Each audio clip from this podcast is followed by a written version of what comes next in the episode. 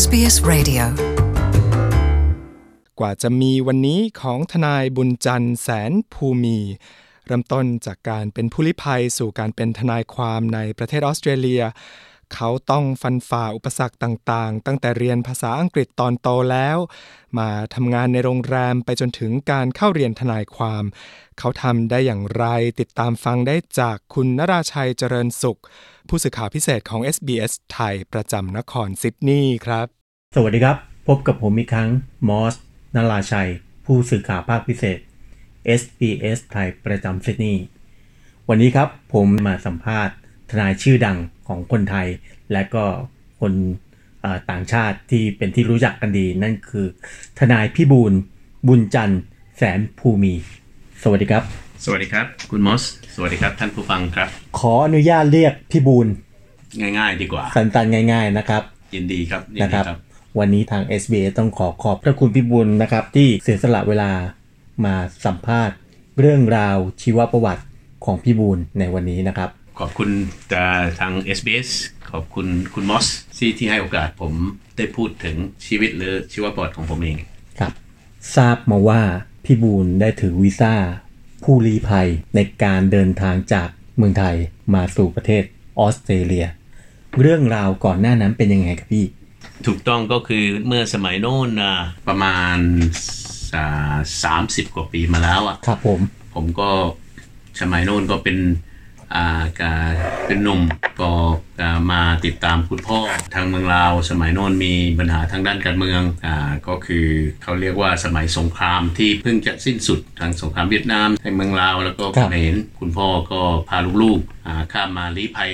ในฝั่งเมืองไทย ผมก็เป็นอพยพอยู่ศูนย์อพยพที่เมืองไทยอ่าอยู่ศูนย์อพยพนานาโพ ครับผม อยู่นค จั รง ห พ วัด นม นครปนม นครพนม ครับ อยู่ตรงนั้น อยู่ตรงนั้นานนไหมครับพี่ สี่ปีประมาณสี่ปี ก็คือพี่บูลเป็นคนสัญชาติลาว แล้วก็อพยพจากสงคราม ก็คือช่วงเวลาสงครามนั้นสมัยโน้นก็คือมีอ่าทางฝ่ายสหรัฐอเมริกา ครับ แล้วก็ทางฝ่ายกากาโซเวียต ครับ หรือรัสเซียปัจจุบันนี้ ครับ ที่ที่เขาทำสงครามสงครามเย็นกันสมัยก่อนโน้นนะอ่าประเทศลาวเป็นประเทศเล็กๆ ก็เลยอ่าโดนอยู่ในการช่วงชิงอำนาจของสองมหาอำนาจ ครับ ก็เลยทำให้สถานการณ์นับประเทศลาวตอนนั้นไม่ปลอดภัย ไม่ปลอดภัยสำหรับกาคนลาวก็กาหลายแสนคนที่อพยพลี้ภัยเข้ามาเมืองไทย ข้ามฝั่งมาเมืองไทย แล้วก็อ่าเดินทางมาอยู่ต่างประเทศก็คือทั้งสหรัฐอเมริกา ทั้งฝรั่งเศสมั่งทั้งทั้งนิวซีแลนด์ออสเตรเลียและหลายประเทศที่ที่รับผู้อพยพจากทั้งเมืองลาวเขมรแล้วก็เวียดนาม ครับ พี่บูลทำอะไรฮะอยู่ที่เมืองไทยที่ศูนย์อพยพ ความจริงอ่ะในสมัยโน้นอายุก็สิบแปดสิบเก้ายี่ กำลังวัยรุ่นเลย กำลังวัยรุ่น ครับ ก็เลยกะกะคุณพ่อตั้งใจอยากจะไปดำรงชีวิตอยู่สหรัฐอเมริกา เพราะคุณพ่อเคยเป็นทหารของรัฐบาลสมัยแต่ก่อนก็คืออ ม เข้าฝ่ายสหรัฐอเมริกา ครับ แต่เผอิญเผอิญคุณพ่อไม่มีเงินที่จะจ่าย เขาถามว่าเจ้าหน้าที่นะอ่าที่ที่ที่สัมภาษณ์ที่ที่มีล่ามอ่าเขาถามว่ากับกับคุณพ่อมีอะไรสำหรับน้ำน้อนน้ำร้อนน้ำชาไหม ในยุคนั้นสมัยนั้น ในยุคนั้น ครับผม เพราะว่าล่ามถามอย่างนั้นคุณพ่อบอกว่าคุณพ่อไม่มีเงิน ครับ ไม่มีจริงๆก็ไม่มีจริง ครับ ๆ ก็เลยเข้าไปสัมภาษณ์กับเจ้าหน้าที่สหรัฐอเมริกาก็สัมภาษณ์ไม่ผ่าน คนที่ถามอ่ะขอขอน้ำร้อนน้ำชานะไม่ใช่เจ้าหน้าที่สหรัฐอเมริกา แต่เป็นล่ามภาษาลาวที่ที่ที่แปลภาษาลาวให้คุณพ่อในการสัมภาษณ์ แล้วก็ไม่ใช่เจ้าหน้าที่ไทย ไม่ใช่เจ้าหน้าที่สหรัฐอเมริกา ครับ แต่เป็นล่ามพูดภาษาลาวเองที่คอยแปลเอกสารให้เจ้าหน้าที่เพ่อคุณพ่อพูดภาษาอังกฤษไม่ได้ ก็ไม่ได้ไปสหรัฐอเมริกาก็เลยว่าอ้าวบอกกับตัวเองว่าอ้าวจะเรียนไม่ได้เหรือภาษาอังกฤษก็เลยบอกบอกกับตัวเองกับครอบครัวว่าพากันไปเรียนภาษาอังกฤษกัน ที่ไหนฮะ ที่ที่ศูนย์อยู่ในศูนย์อพยพก็มี ซึ่งมี ทั้งโบสถ์ ครับผม อ่าคริสตจักรของคริสเตียนเขาที่เขาสอนภาษาอังกฤษฟรี ก็เลยไปเรียนภาษาอังกฤษที่นั่นก็เลยถึงนั่นคือจุดที่เริ่มต้นในการอ่าเข้าไปอยู่ในเป็นเป็นคริสเตียน ครับ ก็เลยกะสุดท้ายก็ก่อนจะออกจากศูนย์อพยพก็เป็นศิษยาภิบาลของของคริสตจักรของโบสถ์อยู่ที่อยู่ที่ศูนย์อพยพ ครับ แล้วหลังจากนั้นยังไงครับถึงมาที่ โอเค ออสเตรเลียได้ อ่าสัมภาษณ์สหรัฐอเมริกาไปไม่ได้ ครับ ก็เลยพวกผมก็เลยกะทั้งครอบครัวทั้งทั้งหมดด้วยกัน 12 คน ก็ถือว่าเป็นคนเหมือนกับคนตกหล่นอาอยู่ศูนย์อพยพ4ปีสหรัฐอเมริกาไปไม่ได้ก็เลยพยายามหาทางว่าที่ไหนก็ได้ มีคนเสนอว่าทำไมไม่พยายามลองมาที่ออสเตรเลียดู ก็ถึงขอสัมภาษณ์อ่ามาออสเตรเลีย ก็อ่าถึงได้มา อืม วันแรกที่พี่บูมมาถึงนี่อายุประมาณเท่าไหร่ครับพี่ มาถึงที่นี่ก็อายุ 21 หรือ 22 เคยไปสมัครเรียนไฮสคูลอยู่ ครั ที่ บ นี่ เขาบอกว่าอายุอ่ะแก่เกินไป ไฮสคูลยี่สิบเอ็ดยี่สิบสอง เขาไม่ได้แล้ว แก่เกินไปแล้ว เขาบอกว่าไม่ได้เขาไม่ให้เขาไฮสคูลก็ถึงถึงกับไปเข้าเรียนเทป เข้าเรียนภาษาอังกฤษ ย้อนกลับไปก่อนที่จะเข้าเรียนพี่ เรามาอยู่ในออสเตรเลีย วันแรก ๆ นี่เราทำอะไรบ้างครับ เพราะพวกผมมาฐานะฐานะอพยพ ครับ ที่มาจากเมืองไทยก็คืออาได้วีซ่าอนุญาตให้มาอยู่ที่นี่เป็นผู้ลี้ภัย อืม โดยถาวรพาสปอร์ตไม่มีเจ้าหน้าที่ออสเตรเลียเขาจะทำกระดาษแผ่นหนึ่งขึ้นมา ยังเก็บไว้ให้ลูกดูอยู่ อืม อ่า ระบุบอกว่าชื่ออะไร นามสกุลอะไรวันที่เดือนปีเกิด มาจากไหน มาจากไหน นั่นเป็น ID ตัวตัวเดียวที่มาถึงออสเตรเลียก็เรามาอยู่ที่วิลเลบูด detention center ครับ เมื่อก่อนเขาเรียกว่าศูนย์อพยพชั่วคราวอ่ามาถึงเจ้าหน้าที่รัฐบาลเจ้าหน้าที่ออสเตรเลียก็เอารถบัสไปรับที่ สนามบินครับผม ก็เอาไปที่วิลเลบูด detention center ครับ แล้วก็เขาเอาห้องพักให้อ่าให้เงินเซ็นเตอร์ลิงนิดหน่อย แล้วก็อาหารการกินเรามีกินอยู่ที่นั่น เราอยู่ที่นั่นประมาณ 3 เดือน เขามีเจ้าหน้าที่มาแนะนำการทำการหางานครับมีเจ้าหน้าที่มาแนะนำการดำรงชีวิตอยู่ในออสเตรเลีย ซึ่งหลังจากสามเดือนเราต้องไปหาที่พักเขาเอง เราควรที่จะไปหาที่พักเอาเอง เราควรจะใช่ไห เขา มฮะ เขาเขาจะไม่บังคับ ถ้าสมมติว่านานเกินไปเขาถึงจะบังคับให้ออก อืม นะแต่เขาก็ให้ แต่ วล เขาก็มีแนะแนวว่าอยู่ควรไปหางานตรงนี้ตรงนั้นนะครับ แล้วก็เริ่มต้นชีวิต เริ่มต้นชีวิตเขามีเจ้าหน้าที่ทางเจ้าหน้าที่ธนาคาร ครับ มาแนะนำในการเปิดบัญชีให้ เจ้าหน้าที่สมัยแต่ก่อนเนี่ยเป็น CS เจ้าหน้าที่หางาน เจ้าหน้าที่ประสาทสงเคราะห์ที่จะมาเอาเสื้อผ้า second hand ให้ ครับ เครื่องใช้ในบ้านอะไรอย่างนี้เพื่อที่จะย้ายบ้านใหม่เพื่อที่จะเข้าไปอยู่บ้านใหม่เขาเขาก็ช่วยช่วยทุกอย่างมั้งน่ะ แล้วจ็อบแรกหรือว่างานแรกของพี่บุญในประเทศออสเตรเลียเนี่ย คืออะไรครับพี่ งานแรกจริง ๆอ่ะเป็นงานทำคลีนเนอร์ของ nursing home ทำชั่วคราวแป๊บหนึ่ง แล้วหลังจากนั้นก็ไปทำงานเขาเรียกว่าเป็นงานโรงงานอ่าทำหัวน็อตอ่าให้กับโรงงานเหล็ก ตอนนั้นก็สามโมงตอนเย็นถึงสามโมงตอนเช้า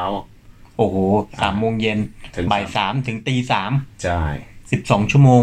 สิบสองชั่วโมงเหตุผลที่ทำอย่างนั้นก็เพราะว่าตอนกลางวันมีเวลาไปเรียนภาษาอังกฤษ อยากเรียน กลางวันแบ่งเวลาไปเรียน ยา พอ เรียน ตกบ่ายสามไปทำงาน ตกบ่ายสามไปทำงานก็ยังจำได้ก็ใช้รถ BMX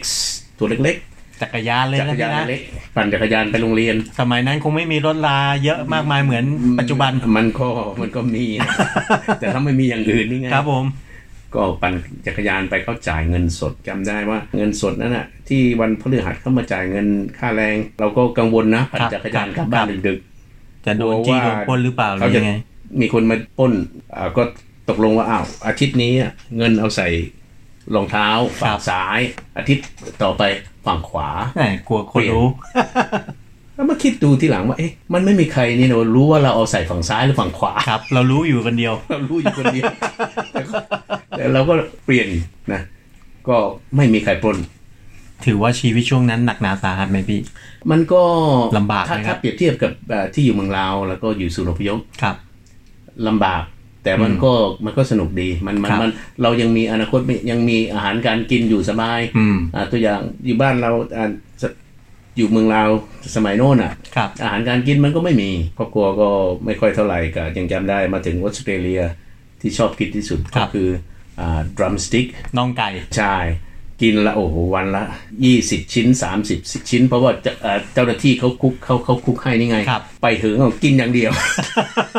อยู่บ้านเราไม่ค่อยได้กิน ถ้ามีไก่ตัวหนึ่งอ่ะ ฮะ เราจะทำกินมันก็ มีแค่สองน่องอ่ะ สองน่องแล้วก็ใช้เวลา ต้องแบ่งกัน ต้องวันนี้ทำน่องสองน่อง ครับ วันหลังอะทำเอาเอาเนื้ออย่างชิ้นอื่นของ ไป ไก่ ต้มบ้างไป ต้ แกงบ้างไปผัด กิน บ้าง เป็นอาทิตย์ทั้งหมดหรือมากกว่านั้น แต่ว่าอยู่ที่นี่วันหนึ่งยี่สิบสามสิบน่อง กินเยอะจริง ๆ ตอนนั้น กินเยอะจริง ๆกินเยอะจริง ครับพี่บุญครับหลังจากที่พี่บุญได้ใช้ชีวิตบ่ายสามโมงถึงตีสามในการทำงานที่โรงงานหัวน็อตกลางวันเรียน แล้วยังไงครับจนมาถึงการเป็นทนาย เพราะอะไรครับพี่ถึงถึงอยากจะเป็นทนายถึงอยากจะเรียนทนาย ๆ ความจริงชีวิตตอนนั้นอะที่งานอ่าชิ้นแรกที่อยากเป็นจริงๆอยากเป็นก็คือเป็นศิษยาพิบาล ครับสี่แยกพิบาลคืออะไรครับ ศิ พี่ ยาภิบาลก็คือเป็นหลวงพ่อที่โบสถ์เคยทำงานมาถึงที่นี่เคยแต่ทางโบสถ์คริสเตียนเขาเคยให้ทุนการศึกษาไปเรียน Bachelor of Arts in Theology เกี่ยวกับเรื่องศาสนาศาสตร์ เกี่ยวกับเรื่องการเป็นหลวงพ่อ ก็ทำงานอยู่ที่โบสถ์ที่แคปก็ 4 ปี 4-5 ปีก่อนที่ผมลาออกจากงานอ่าแล้วก็กลับไปทำงานเหยียบหัวน็อตโรงงานเก่าโรงงานเดิมพอดีไปกลับไปครั้งที่สองอ่ะเราเคยอยู่ดีกินดีเคยทำงานเป็น ครับ อ่าหลวงหลวงพ่อเงินเดือนก็ดีกลับไป งาน ทำงานโรงงานอีกครั้งหนึ่ง กลายเป็นว่าจัดงานเบาเป็นงานหนักอีกรอบหนึง ใช่มันก็สมองไม่ให้ อืม อยู่ประมาณ 2 เดือนเสร็จสามเดือน เจ้าของโรงงานมันมาเองบอกเอ่อจะเขาบ๊อบบราวเขาบอกว่าเขารับไม่ได้ทำงานให้ครั้งที่สองนี่ อืม ห่วยมากห่วยที่สุดเลย ซึ่งตอนแรกที่เราทำ เก่งที่สุด the best เขาบอกเลยว่าเมื่อก่อนนะกับสมัยกับหกห้าหกปีก่อนหน้านี้อะเขาบอกว่าบูน you are the best of the best พอภาคสองมา worst of the worst ห่วย จริงๆ worst of the หวย worst ยิ่งกว่าหวย อย่างนั้นเลยใช่ไหมพี่ ใช่ จนเขาแบบคีบเราไว้ไม่ได้ เขาคิดเราไว้ไม่ได้ก็ก็ลุกตกงาน ก็เลยไม่รู้จะทำไง ครับ ก็ไปเรียนต่อ ไปเรียนต่อ ไปเรียนต่ออีกรอบไปเรียนภาษาอังกฤษที่เทปอีกครั้ง ครับ แล้วก็ไปเข้ามหาลัยอ่าเรียนเศรษฐศาสตร์การเงิน economic and finance ครับ ออกจากศิลปิบาลก็ว่าออกจากหลวงพ่อก็บอกว่าจะอยากจะเป็น stock broker อืม ทีนี้ก็ไปเรียนที่นั่นแต่ไปเรียนแต่เศรษฐศาสตร์การเงินสักพักหนึ่ง ครับ ก็ถึงเปลี่ยนอ่าเข้ามาเรียนกฎหมาย อืม เพราะอะไรเราถึงไม่ไม่เป็นโบรกเกอร์ต่อครับพี่ ไปดูนะภาษาเคยไปที่ Australian Stock Market ยอมรับว่าภาษาที่เขาใช้กันน่ะ ครับ เป็นภาษาที่เรารับไม่ได้ อืม ในแบ็กกราวของเรา ในฐานะที่ว่าเราเป็นเคยเป็นหลวงพ่อมาแต่ก่อนน่ะ ครับ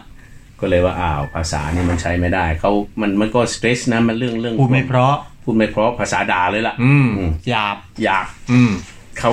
หยาบจริงๆอ่ะเพราะมันมันมันมันสเตรสมันมันช่วงเวลาที่เขาต้องการต้องทำอะไรให้เร็ว มันก็เลยขัดกับความรู้สึกหรือเปล่าครับพี่ ก็เลยขัดกับความรู้สึกของเราว่า โอ้โห เราจะไปทำอาชีพนี้ คงไม่สะดวกไม่สบายใจ หรือหรือไม่ก็ไม่รอด เพราะว่าเราด่าไม่เก่งเหมือนคนอื่น เหมือนกับว่าเป็นสังคมของเขา ไม่ใช่สังคมของเรา อ่ะหลังจากนั้นก็ถึงเปลี่ยนไปเรียนกฎหมาย เพราะอะไรครับพี่อยู่ดีๆจากโบรกเกอร์ หันทิศไปทางกฎหมายเลย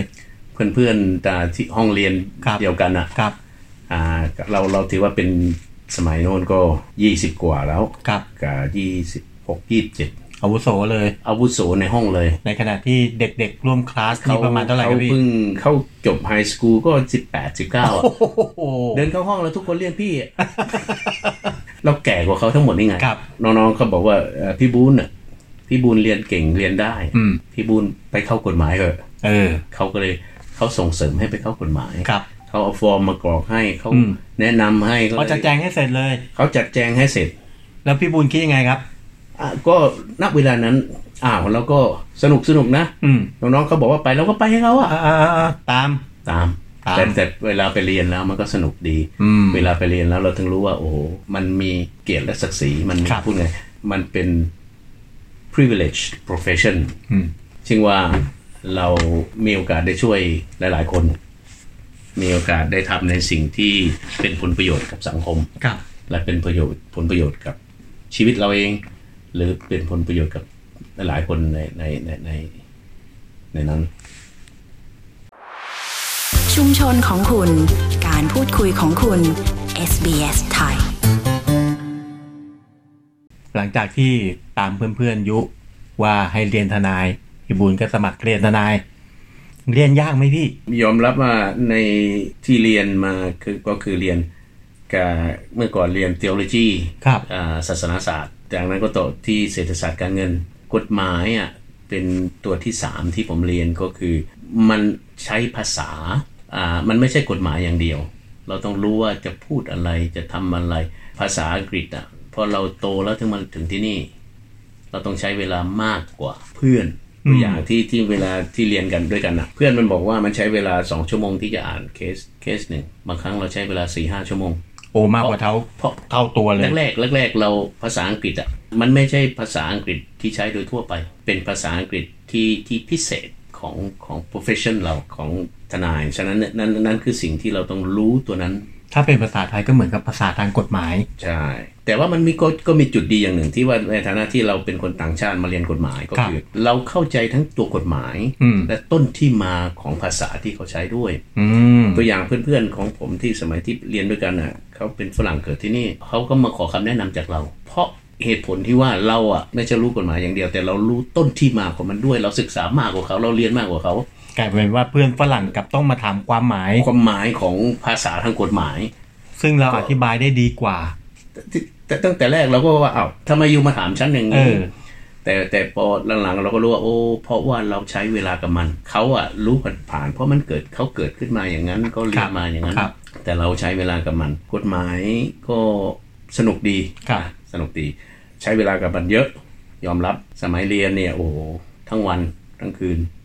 เคยเรียนถึงสว่าง โอ้โห เรียนหนัก ถึง มาก สว่างกับเพื่อนนะครับ ไม่ใช่เราคนเดียวสคมัยรับ แต่ก่อนนะครับ โทรศัพท์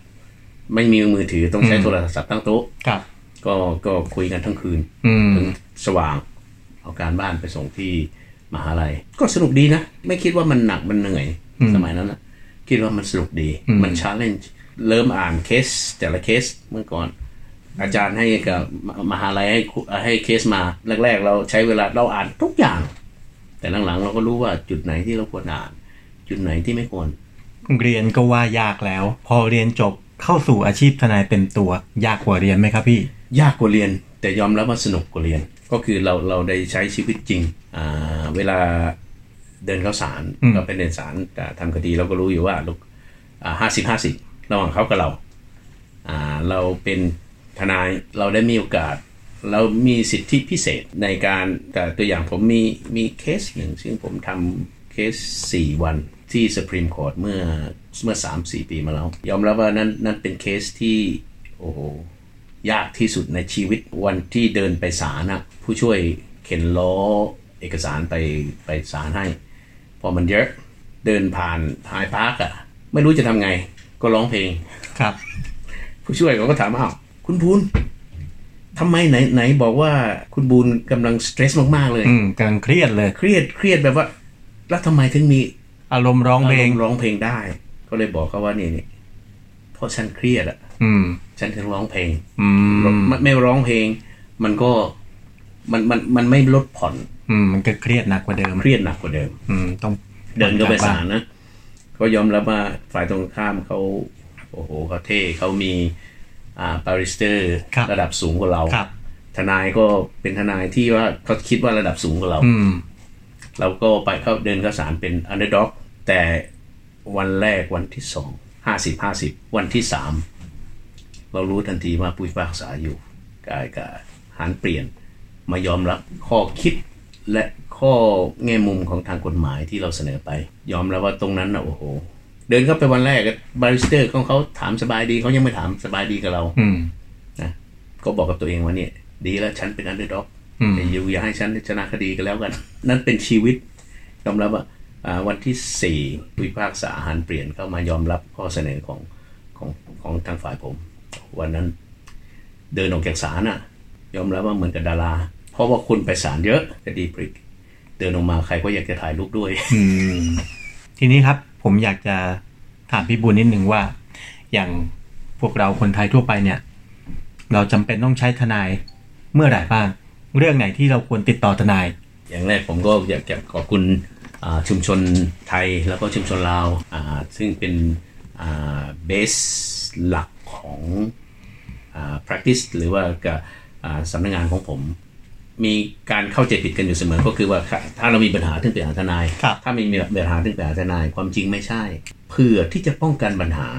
ก็ควรที่จะไปหาทนายด้วย แค่เผื่อก็ได้ละ ก็เผื่อทนาย เผื่อยังไงครับพี่ ก็คือป้องกันปัญหาก็คือว่าเราคิดอยากจะทำธุรกิจอ่ะตัวอย่างวันนี้มีน้องเขาเข้ามาคุยด้วยในการที่อยากเขาอยากจะทำร้านอาหารทำธุรกิจเขายังไม่ได้ทำอะไร ก็มีโอกาสที่ได้บอกน้องเขาไปว่าโอเค ต้องแพลนอย่างนี้ อืม โอเค ต้องทำเป็นโซลเทรดเดอร์หรือเปล่า ครับ หรือเป็นพาร์ทเนอร์ชิพห ครั รื บ อว่าเป็นคัมปานี อืม แล้วผลมันจะได้มามันแตกต่างกันยังไง อืม ทำยังไงอ่ามันจะช่วยแก้ปัญหาในอนาคตได้ ก่อนที่จะซอกหาร้านที่จะ กับ ซื้อ กับ ก่อนที่จะหาร้านที่จะธุธุธุธุรกิจที่จะทำ อืม ควรที่จะคุยกับทนายซะก่อน เป็นการ ทำ วางแผนเลย เป็นการวางแผนวางแผนเลยว่าจะทำยังไง อืม ไม่ใช่ว่า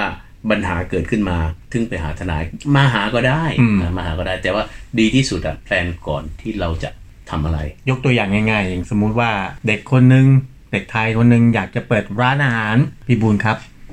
ปีหน้าเนี่ยผมอยากจะเปิดร้านอาหาร ผมต้องทำยังไงบ้างครับพี่ อ เรา ย่าง ก็ นี้เล ให้ ย คำแนะนำได้โอ ครั เค บ ตัวอย่างโอเคน้องเราต้องได้ดูและหนึ่งในนั้นก็คืออ่าประสบการณ์เรามีไหมว่าเวลาเราไปขอบอลขออะไรขอสัญญาเช่าอ่ะเราต้องได้ อืม อ่ามีประสบการณ์ด้วย และเงินทองในบัญชีเรามีหรือเปล่าอ่าทำยังไงถึงจะเจ้าของตึกถึงจะ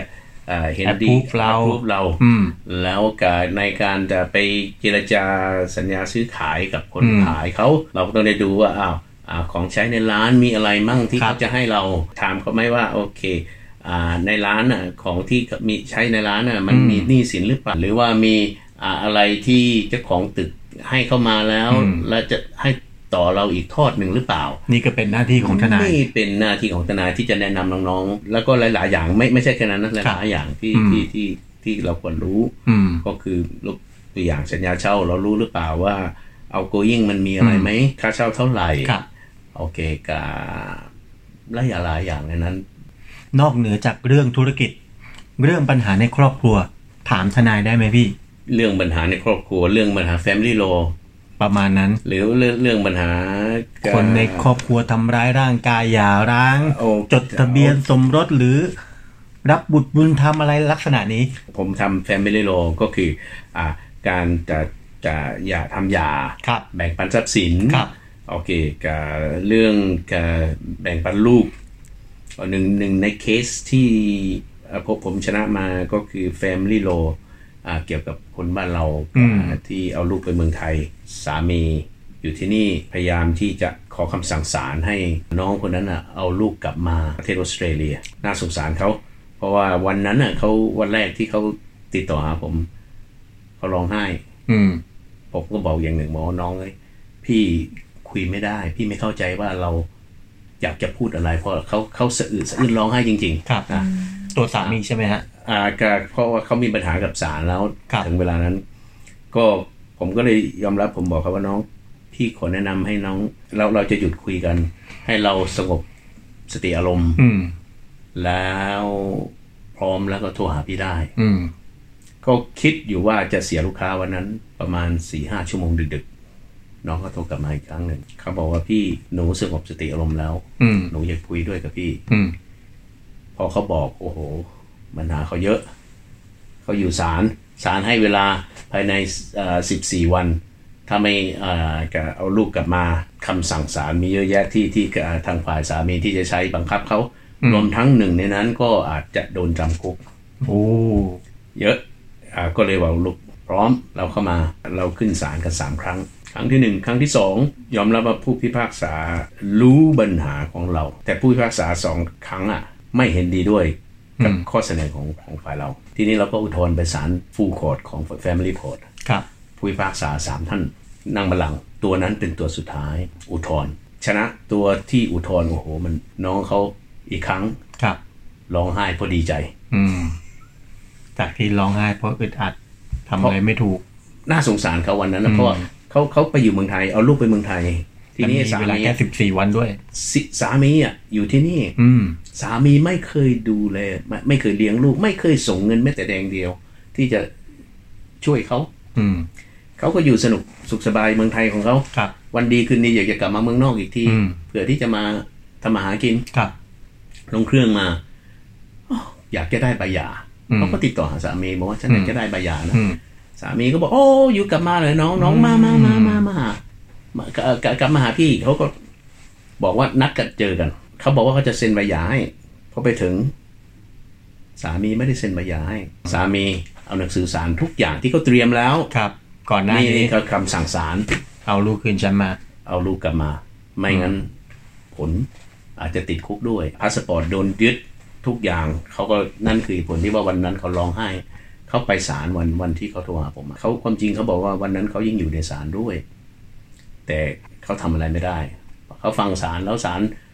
สั่งในสิ่งที่เขาทำไม่ได้ ครับพี่บูลครับ มาสู่คำถามสำคัญการใช้สื่อโซเชียลเน็ตเวิร์กของพวกเราเราในปัจจุบันนะครับว่า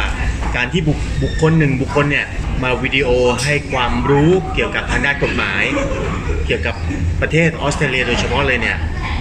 ลงในสื่อโซเชียลสามารถทำได้ไหมครับ พวกเรามีกฎหมายอ่าทางประเทศออสเตรเลียมีข้อห้ามหนึ่งในการที่จะเขาเรียกว่า impersonation สวมรอยเป็นผู้อื่น อืม จะเป็นส่วนบุคคลไม่ได้ อืม แล้วยิ่งไปกว่านั้นเป็นเจ้าหน้าที่ทางกฎหมาย ยิ่งเป็นคดีอาญาการที่ที่ที่สำคัญและร้ายแรงมาก อืม อ่าพวกเราชมรมทนายพวกเราชมรมทนาย ทุกคนต้องมีเขาเรียกว่าเป็นใบอนุญาตทนายที่เราขอต่อปีต่อปี ปีต่อปีนะ ปี ต้อง ต่อปีเราต้องมีใบทนายที่ที่ต่อทุกปี อย่างพี่บูลเป็นทนายพี่บูลจะต้องต่อใบอนุญาต ปีต่อปี ปีต่อปีถ้าผมไม่มีแบบใบอนุญาตทนาย ครับ ผมจะไปให้คำแนะนำทางด้านกฎหมาย ให้คำแนะนำทางด้านเกี่ยวกับอิมไม่ได้ ไม่ได้เลย ทางอินเขาก็มีเขาเรียกว่าเป็น migration agent ครับ นะผมมีทะเบียน migration agent ของผม ครับ ถึงให้คำแนะนำทางด้านกฎหมาย immigration ได้ พร้อมกันนั้นทางแต่ละรัฐ ครับ ตัวอย่างรัฐนิวเซาเวลของ ครั เรา บครับ เขามีชมรมทนายที่ดูแล คนที่เป็นทนาย อืม อ่าที่มีแบบใบอนุญาต ครับ ถึงจะให้คำแนะนำทางด้านกฎหมายได้ อืม โอเคอ่าจะเป็นคำพูดทางด้านโซเชียลหรือเป็นคำแนะนำในในศาลหรืออะไร ก็ดี ก็ไม่ได้ อืม นะเพราะฉะนั้นน่ะถ้าคนใดคนหนึ่งปลอมเป็นนักกฎหมาย ครับ เป็นทนายสองวิธีหนึ่งแจ้งตำรวจ ครับ สองแจ้งชมรมทนายได้ ถึงแม้ว่า ที่จะนำดำเนินเขาจะไปดำเนินการดำเนินการทางด้านตามกฎหมาย อืม ถึงแม้ว่าบุคคลเหล่านั้นจะออกมาพูดในสิ่งที่ถูกต้อง คำพูดมันก็ถูกต้องนะ แต่ว่าเป็นคำแนะนำให้คำแนะนำในเรื่องของกฎหมายอ่ะ ไม่ได้ มันไม่ได้ ต่อให้เขาพูดถูกต้องตามข้อกฎหมายทุกอย่าง ก็ไม่ได้ มันไม่ผมระวังคำว่าถูกต้องก็คือว่ากฎหมายอ่ะมันมีหลายแง่มุม ครับ ไม่ไม่ไม่ฉะนั้นอ่ะมันมีแค่ตำรวจฝ่ายเดียว ไม่ต้องมีนักกฎหมาย อืม หรือว่ามีนักกฎหมายอย่างเดียวไม่ต้องมีตำรวจ อืม อ่าฉะนั้นอ่ะ มันพูดลำบากด้วยว่าตรงไหนมันถูกต้อง อืม คือไม่อยากจะไม่ไม่ไม่ให้มันเกิดขึ้นก็เพราะว่ากลัวว่าคนที่ไม่รู้กฎหมาย พูดไป ให้คำแนะนำไม่ถูกต้องคนอื่นไปกระทำ อื โด ม ยโดยเฉพาะทางโซเชียลมีเดียผิดสูญเสีย ครับ เพราะฉะนั้นเอ่อการที่เราจะเสพหรือรับฟังข้อมูลจากบุคคลใดก็ต้องตรวจเช็คกันก่อน ว่าบุคคลเหล่านั้นเขามีไลเซนส์หรือเปล่า เป็นนักกฎหมายหรือเปล่า เป็นทนายหรือเปล่านะครับ ถ้าว่าไม่ใช่เราก็ต้องใช้วิจารณญาณในการรับฟังข้อมูล เราเรียกกันว่ากับภาษาอังกฤษเขาพูดว่า ครับ bush lawyer อืม บุชลอเยอร์ก็คือคนที่ไม่ได้เรียนกฎหมาย ครับ ไม่ได้ว่าเป็นนักกฎหมายแล้วจะเก่งกว่าเพื่อนนะ อืม แต่พวกเรารู้ตัวกฎหมายรู้อะไรเผื่อที่จะช่วยเหลือ ลูกค้าด้วยความถูกต้อง ครับ อ่าแล้วที่สำคัญก็คือเรา มีประกันภัยของเราเผื่อที่จะถ้าสมมติว่าทนายทำผิด ครับ โอเคอ่าเราก็มีเขาเรียกว่า professional indemnity insurance อืม เป็นค่าใช้จ่ายที่สูงที่สุดในแต่ละปีของทนาย อืมครับพี่บูลครับท้ายนี้ครับ อยากจะรบกวนพี่บูลเกี่ยวกับข้อคิดหรือว่าหลักการในการทำงานของพี่บูลหน่อยฮะ ผมไม่ใช่ว่าทุกคดีที่ผมทำนั้นนะ ชนะทุกครั้งดีทุกครั้งผมก็เรียนรู้ อืม อายอมรับว่าในชีวิตนี้มันก็มีบางคดีที่ผมว่าโอ้ถ้าเป็นเหมือนวันนี้ ผมอาจจะให้คำแนะนำไป แบบนั้น แบบนั้นเผื่อที่ลูกค้าคนนั้นจะได้อย่างนี้ อืม ชีวิตคนเราเรียนไปด้วย ครับ แต่เรื่องความจริงใจทางด้านการทำงานผมมีจริง อืม เต็มร้อยนั่นคือชีวิตของผมนะก็พี่น้องน้องๆ แล้วก็ท่านผู้ฟังหลายคนก็มีอาชีพของตนเอง ผมก็เชื่อว่าทุกคนเราก็ใส่ใจอ่าเต็มใจที่จะทำทุกอย่างให้ให้ในอาชีพของตนเองคือสังคมเรา โดยเฉพาะพวกเรามาอยู่ที่ออสเตรเลีย ครับ อ่าบางครั้งข่าวมันก็ไม่เหมือนกับบ้านเรานะ ถ้าถามผมแก่เท่าแล้วเป็นทำไง แก่เท่าอยู่บ้านเรามันสนุกกว่านะแต่ว่าทุกวันนี้มันก็นะ ก็ต้องได้อยู่ตรงนี้ อืมจากเด็กหนุ่มที่บินลัดฟ้ามาอยู่ออสเตรเลียตั้งแต่ยังเด็กนะครับ เริ่มต้นจากอาชีพกรรมกร จับนู่นจับนี่จับนั่นทำนู่นทำนี่ จนเรียนจบทางด้านกฎหมาย แล้วก็เป็นทนายคู่ขวัญให้ชาวไทยและชาวลาวรวมไปถึงชาวต่างชาติอีกมากมายมาเกือบ 20 ปีนะครับ วันนี้ต้องขอขอบพระคุณ พี่บุญจันทร์นะครับหรือพี่บูญนะครับพี่บุญจันทร์แสนผู้มีวัดในที่นี้ด้วยนะครับขอบพระคุณมากครับ ขอบคุณมากครับ sbs.com.au